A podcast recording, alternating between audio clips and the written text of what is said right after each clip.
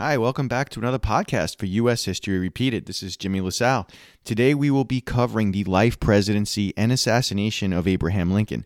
This is a little longer than our usual podcast, but well worth the extra time. It should also be noted that while we provide some highlights to the Civil War, our next couple of podcasts will be specifically about the Civil War and go into much more detail. Today's podcast was brought to you in part by the team at Keen Insites Internet Services. That's K E E N I N S I T E S. They spell it that way on purpose. They're punny like that. If you know any business owners looking to compete online with advertising or need a new website, contact our friends at keeninsites.com and be sure to mention U.S. History Repeated. Now, as always, we have our resident history expert, Jean Anzanakis. Jeannie, take it away. So, Abraham Lincoln is one of our former presidents whose legacy has taken a life of its own. He is remembered for a number of things a log cabin, being honest, a rail splitter, a lawyer, a great orator, a former president, a great emancipator. In all of those descriptions, much of Abraham Lincoln is lost. He wasn't always a supporter of emancipation. Those views would evolve over the course of his lifetime. His views on racial equality are not what most people would expect them to be. In this podcast, I hope to shed some light on who Lincoln was and what shaped the tall, unassuming man who would become a historical legend for many. Many presidents before him attempted to come across as having come from humble beginnings. But there was no marketing campaign necessary to paint that picture of Lincoln. He was born on February 12, 1809, and he lived in a one room log cabin with his family in Kentucky. When he was seven, his family moved to Indiana, where he helped his father build another one room log cabin for his family to live in. At the age of nine, Abraham Lincoln's mother died.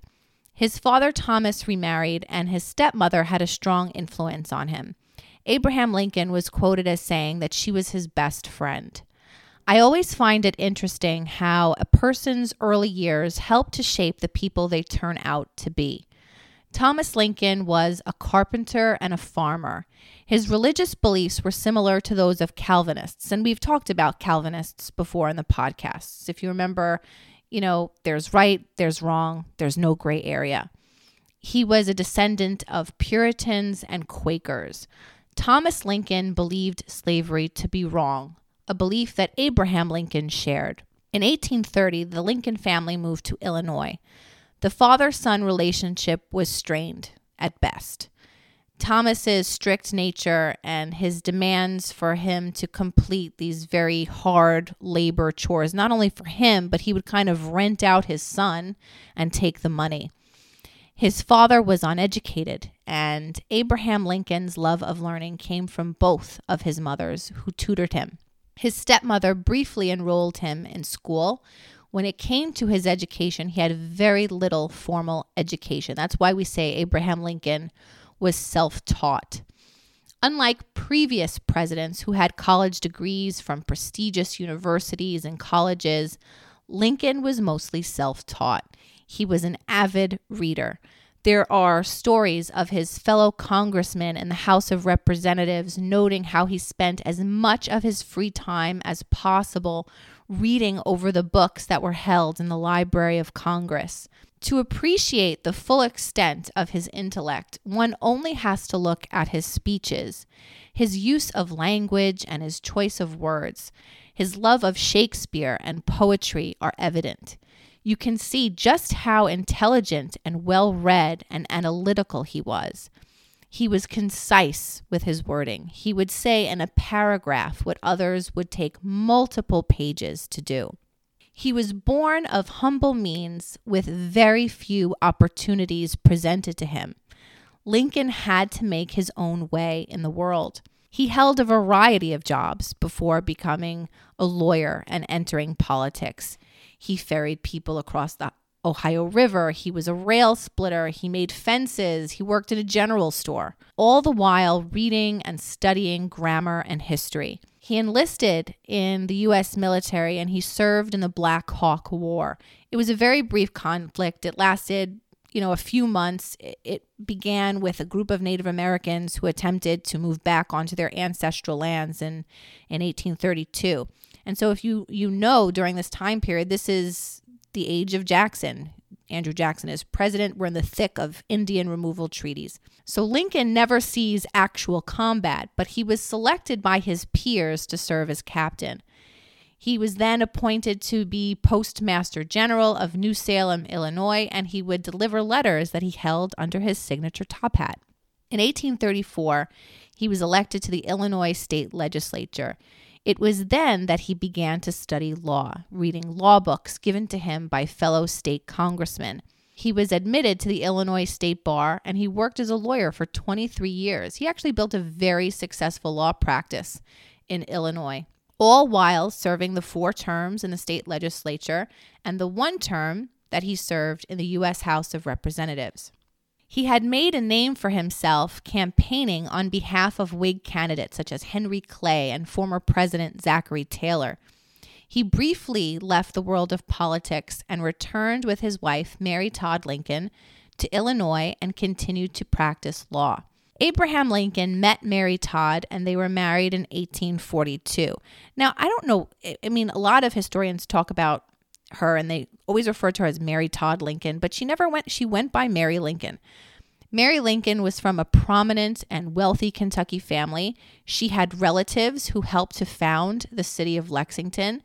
Her family were slave owners, but on her mother's side, here's an interesting fact she was related to John Brown, the John Brown, whose failed raid at Harper's Ferry was considered one of the causes of the Civil War.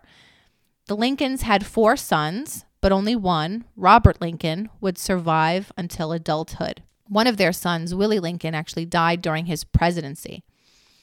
Lincoln made two failed attempts to run for the U.S. Senate seat in Illinois. In 1858, when he received his party's nomination for a U.S. Senate seat in Illinois, he gave his famous A House Divided Cannot Stand speech. It is considered today to be one of the most important speeches in U.S. history. In it, he stated, and this is a direct quote A house divided against itself cannot stand. I believe this government cannot endure permanently half slave and half free. I do not expect the Union to be dissolved.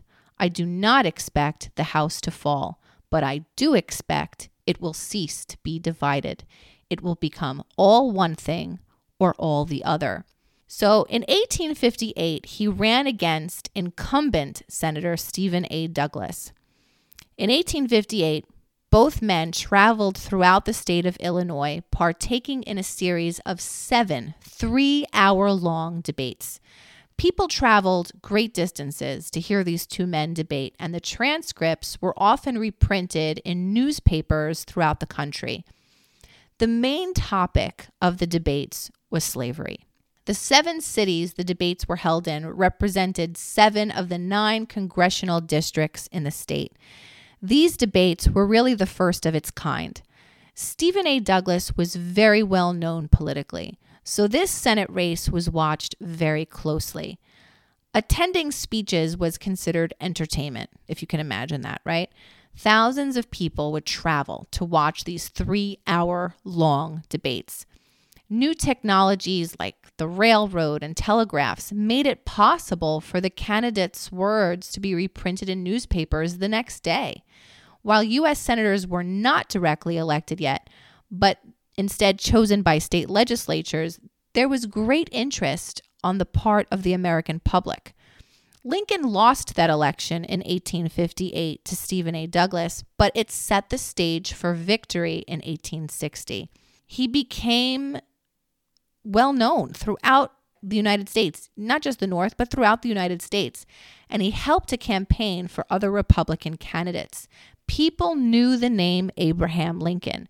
They could use his previous debates to see where he stood on the issues. When it comes to Lincoln's views on slavery and race, it's important to understand a number of things. While he considered slavery to be immoral and was against the spread of slavery into the territories, it's important to understand that Lincoln was not a supporter of equality.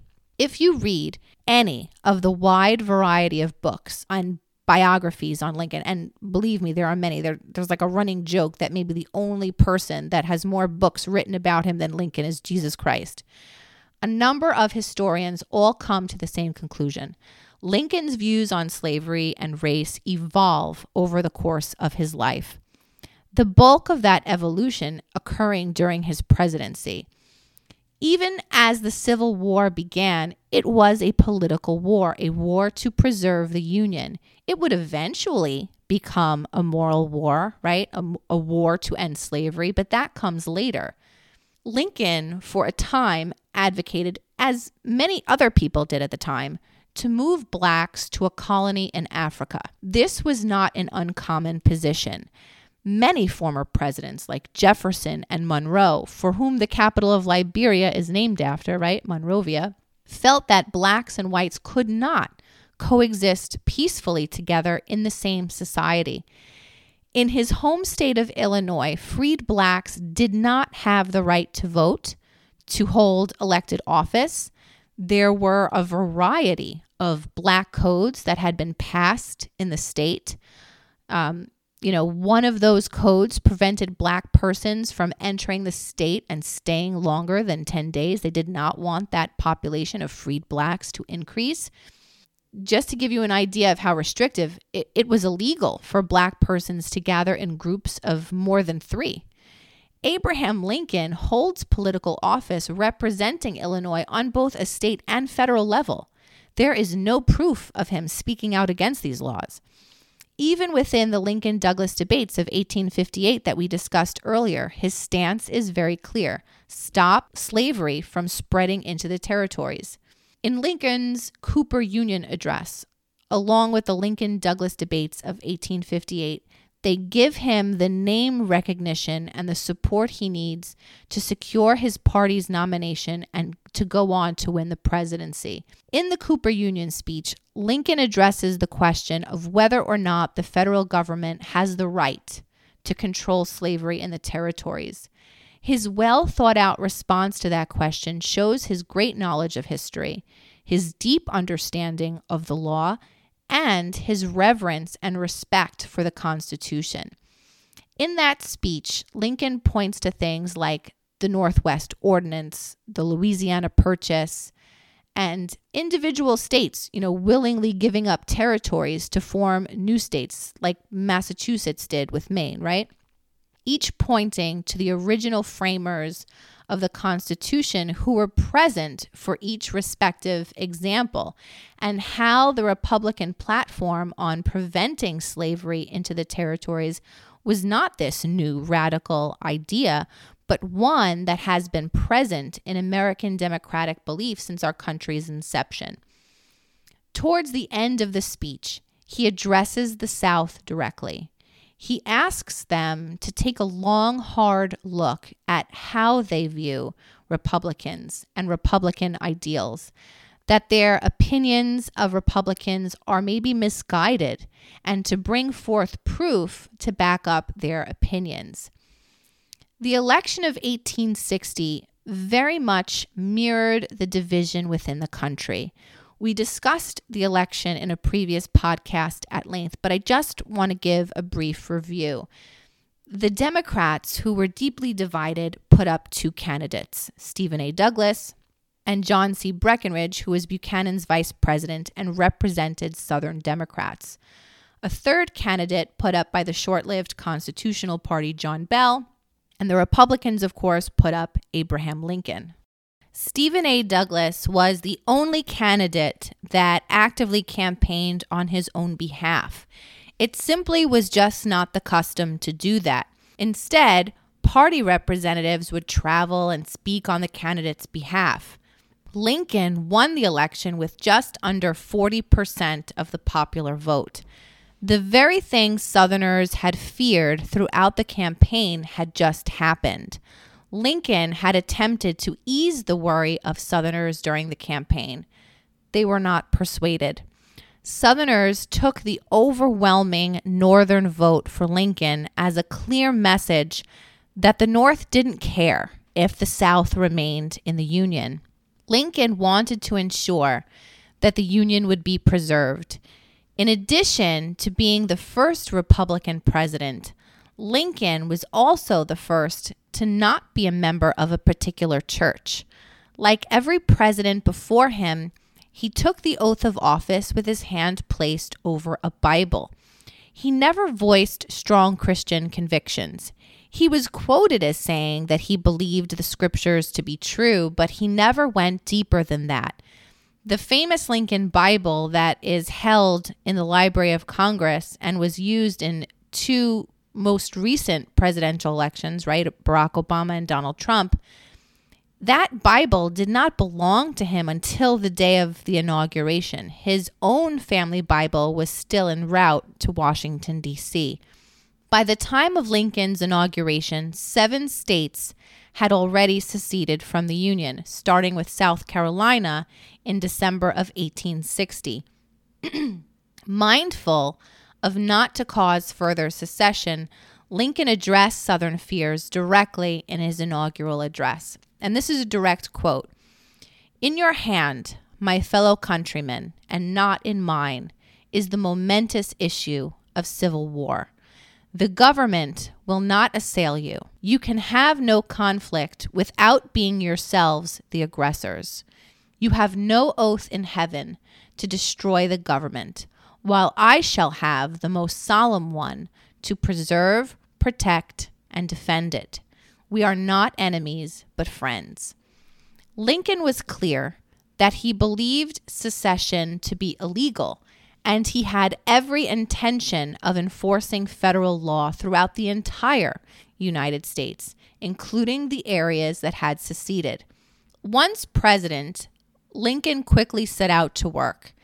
His cabinet consisted of men who represented a variety of regions and were well known and seasoned politicians. Even former political rivals like William H. Seward, who lost the Republican presidential nomination to Lincoln, was made his Secretary of State. He met with his cabinet members regularly and even would personally go to the Secretary of War Department sometimes twice a day to get the most up to date information. If you are looking for more specific information on what the White House was like during his presidency, WhiteHouseHistory.org has a great deal of information. His vice president was a man by the name of Hannibal Hamlin, a former lawyer and senator from Maine. Like the vice presidents before him, Hannibal Hamlin didn't have much of a role in the executive branch. The vice president was the president of the Senate and supported the president's agenda there. Abraham Lincoln was elected to two terms as president, but would only serve a little over a month into his second term.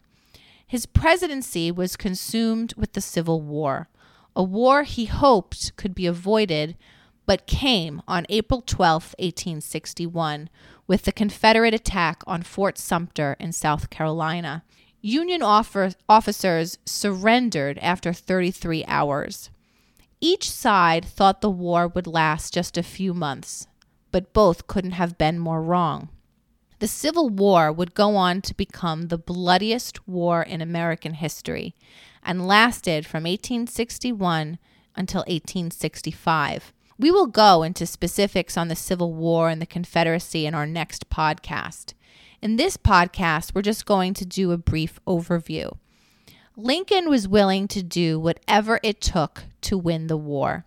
If that meant keeping slavery, so be it. If it meant abolishing slavery, he was willing to do that too. It is important to note that the Civil War began as a political war, a war to preserve the Union. Lincoln's own feelings on abolition and race relations would evolve during the course of his presidency, just as the purpose of the war would change.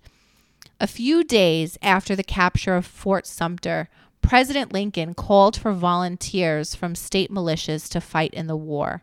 Four more Southern states voted for secession, bringing the total number of Confederate states to 11. The Confederate capital was in Richmond, Virginia, just under 100 miles away from Washington, D.C.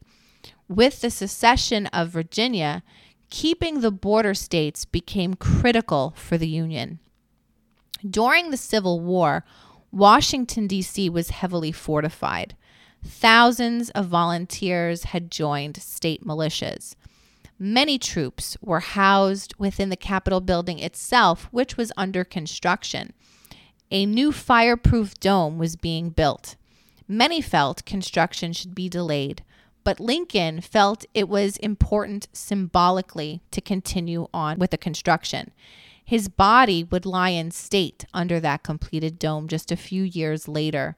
While in office, the Lincolns entertained in the White House frequently, but the strain of the Civil War and the death of their young son Willie to typhoid fever cast a dark shadow on their White House years.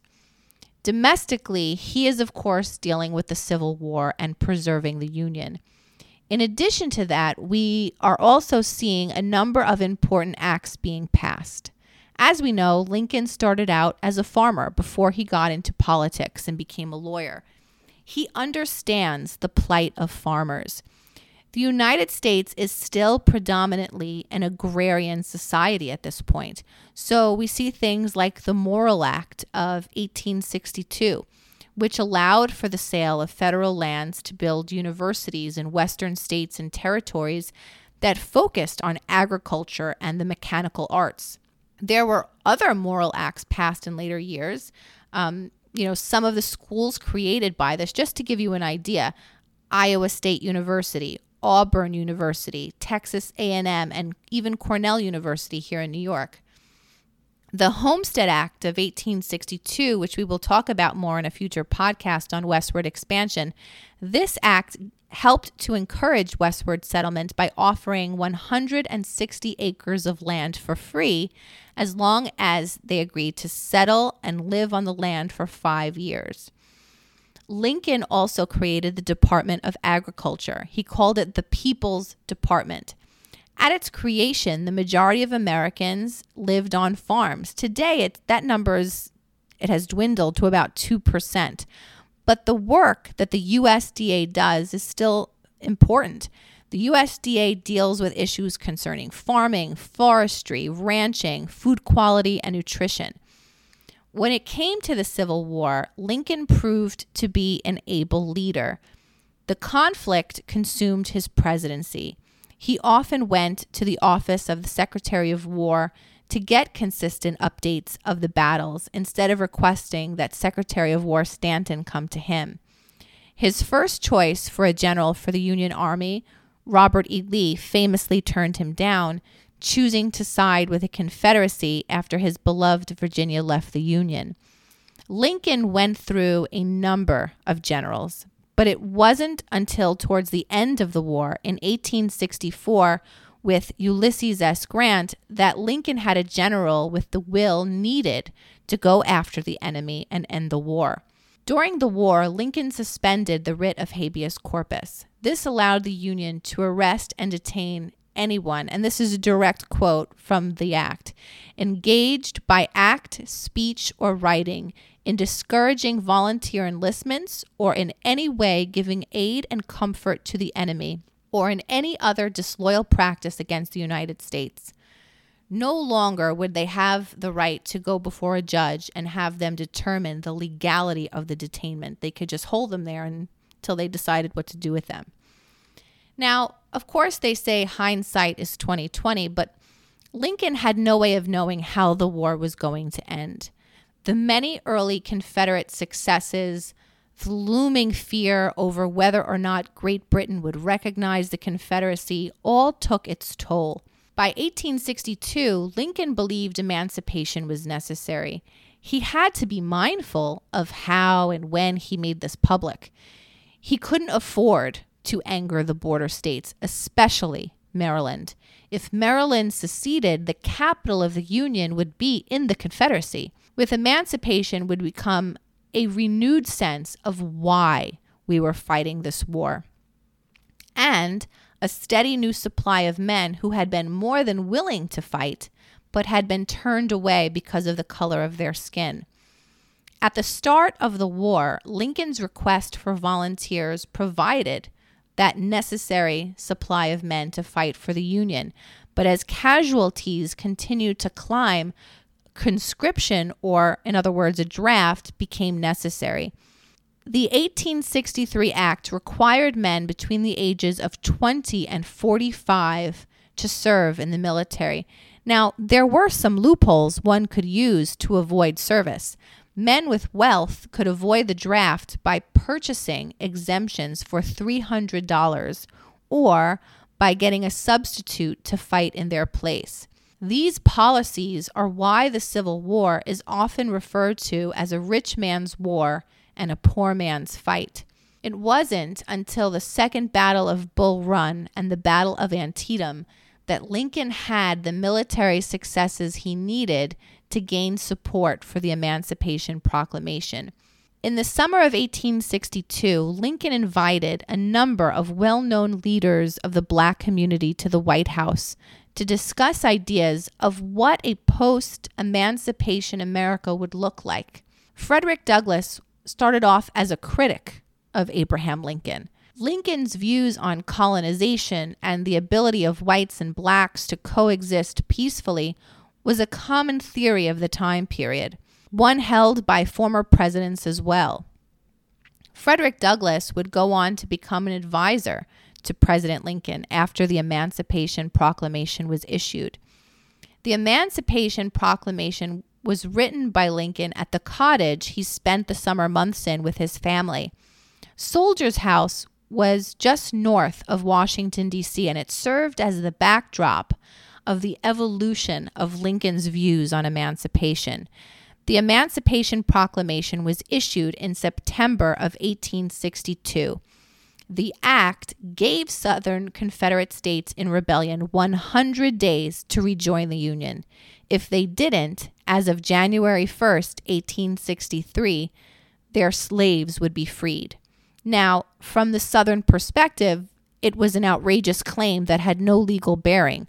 But as the Union Army liber- liberated areas from Confederate control, more and more people would be freed.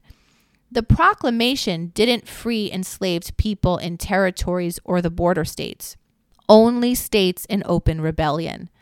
The proclamation also allowed black Americans to serve in the war many of whom had tried when the war began. Now, they could help fight the war that wouldn't just preserve the Union, but a war that would bring an end to slavery. With one stroke of a pen, Lincoln changed the purpose of the war.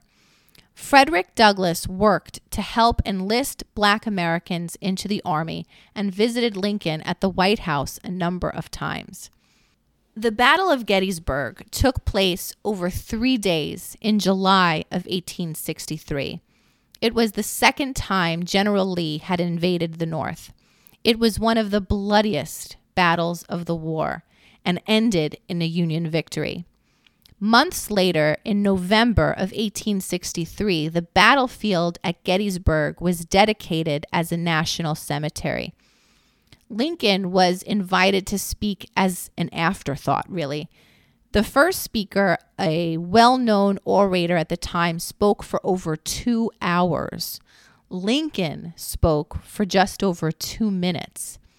His Gettysburg address, short, to the point, and hit the nail right on the head. In that 272 word speech, Lincoln used the ideals in the Declaration of Independence that this country was created on the notion that all men are created equal, that the war that they were fighting was a test to see if this unique nation can survive.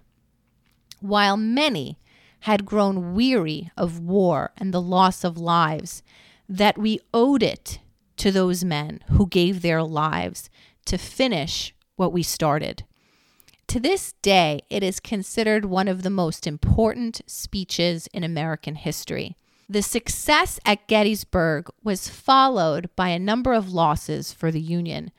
The odds were stacked against Lincoln winning re election in 1864. The war had dragged on much longer than expected. The death toll was so high, and the Union had suffered a number of significant losses.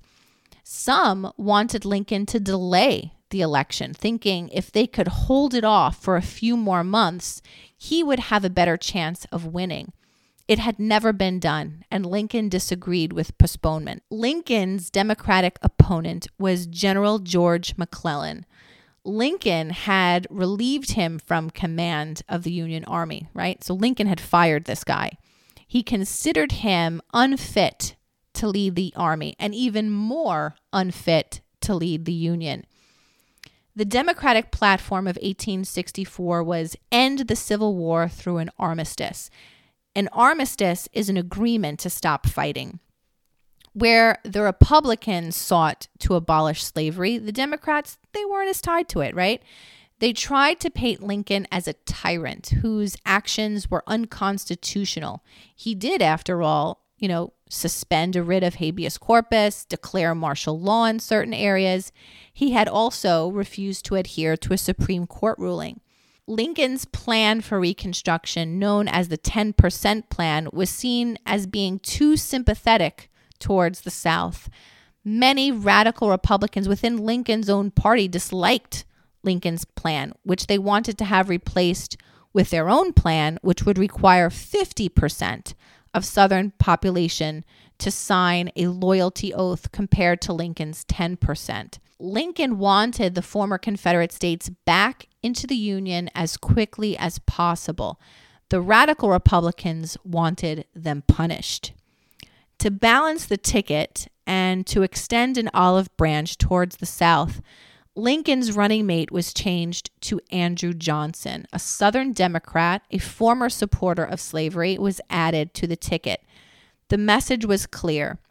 The Union would once again work with the South. Now, no one had that crystal ball and no way of knowing that in just a few weeks Lincoln would be gone and a Southern Democrat would be leading the Union.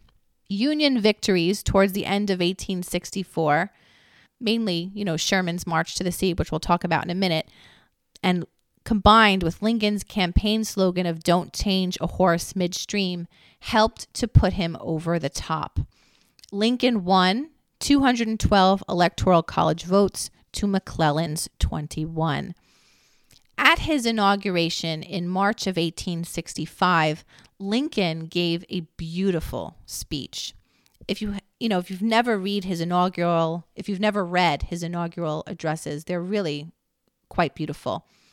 In his second inaugural address, he states, and this is a direct quote from it with malice toward none, with charity for all, with firmness in the right, as God gives us to see the right.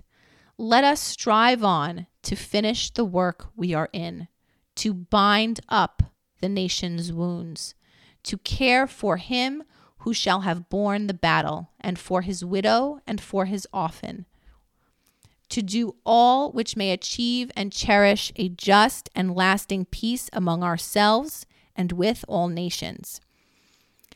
Before the election in late 1864, Sherman's march to the sea was different from other Civil War campaigns. His plan was to have soldiers live off of the land and inflict as much destruction as possible. Anything that could be used by Confederate soldiers was burned. Burned buildings, leaving nothing but chimneys behind them, looted homes, destroyed railroad lines, uh, cotton crops. The damage totaled $100 million. The very victory that had helped Lincoln win re election. General Sherman then moved on to South Carolina, where the Civil War began. And people don't often talk about his South Carolina campaign. The destruction that Sherman's army left in his path in Georgia paled in comparison to what they did in the Carolinas. The Confederacy at this point was barely holding on. There's high inflation, very little supplies or food.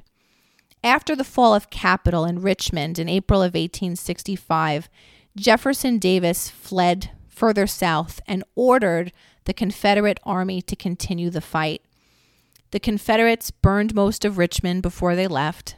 Lincoln traveled to Richmond after its capture. He went to the Confederate White House and he sat at Davis's desk.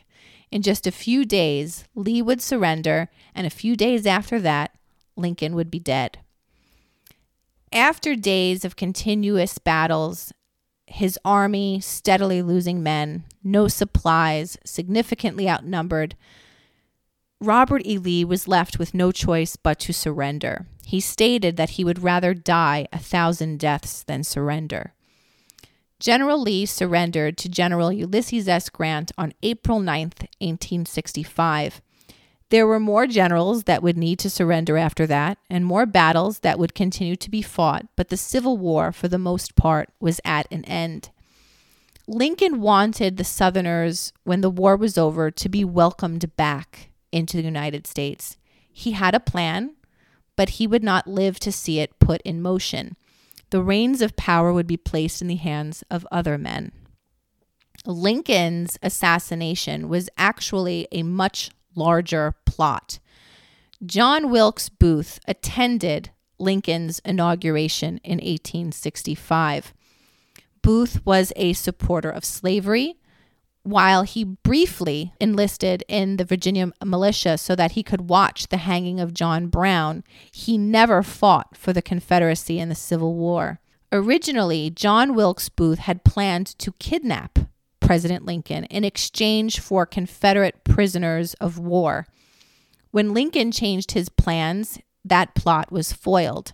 Upon hearing that the president and General Grant were set to attend the play Our American Cousin at Ford's Theater, John Wilkes Booth conspired with others to not only kill Lincoln and Grant, but to also also kill Vice President Andrew Johnson and Secretary of State William H. Seward.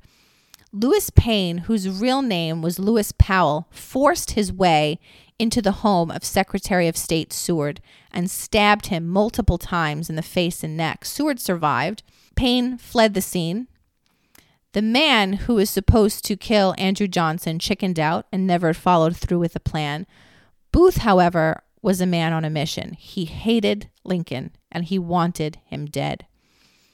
On April 14th, 1865, President Lincoln and Mrs. Lincoln were originally you know, supposed to attend with General Grant and his wife. Mrs. Grant did not like Mary Lincoln.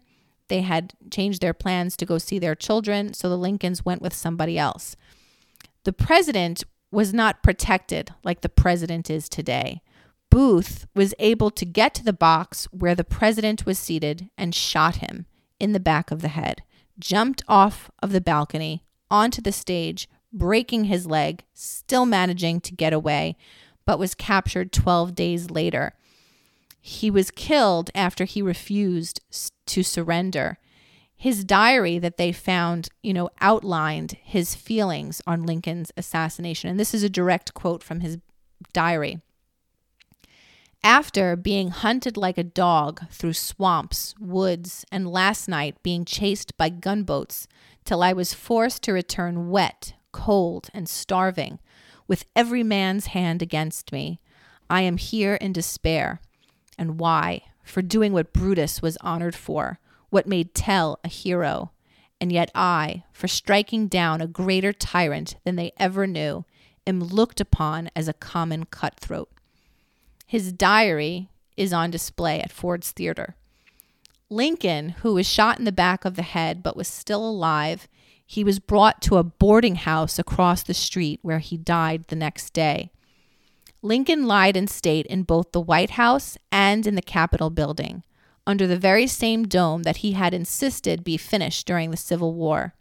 His body was taken by train to Illinois, making several stops along the way for citizens to pay their respects to the fallen president. The casket of his son Willie, who had died during his presidency, was also moved to be buried alongside his father. Few items hold the same interest as the black Brooks Brothers jacket Lincoln wore the night he died. maybe the pink suit Mrs. Kennedy wore the day President Kennedy was assassinated. His clothes and John Wilkes Booth's diary are on display at Ford's Theater. It's the same jacket he wore for his second inauguration. The words, one country, one destiny, embroidered on the inside of the coat. He would not live to see what the destiny would be of the country he fought so hard to preserve would be. That was great information. Thank you, Jean Ann. Little side note we had to stop from laughing so much as Jean Ann did the Dr. Evil Pinky when talking about the $100 million in damages from Sherman's campaigns in the South. But I digress. Please remember our sponsors at Keen Insites. They made our website and help with edits, social media, promotion. So take a look at them if you're looking for anything digital media related. Thanks for listening to U.S. History Repeated. Follow us on Facebook, Twitter, Instagram, Parler. Visit our website at ushistoryrepeated.com and subscribe to our podcast. There's always more to learn. Talk to you soon.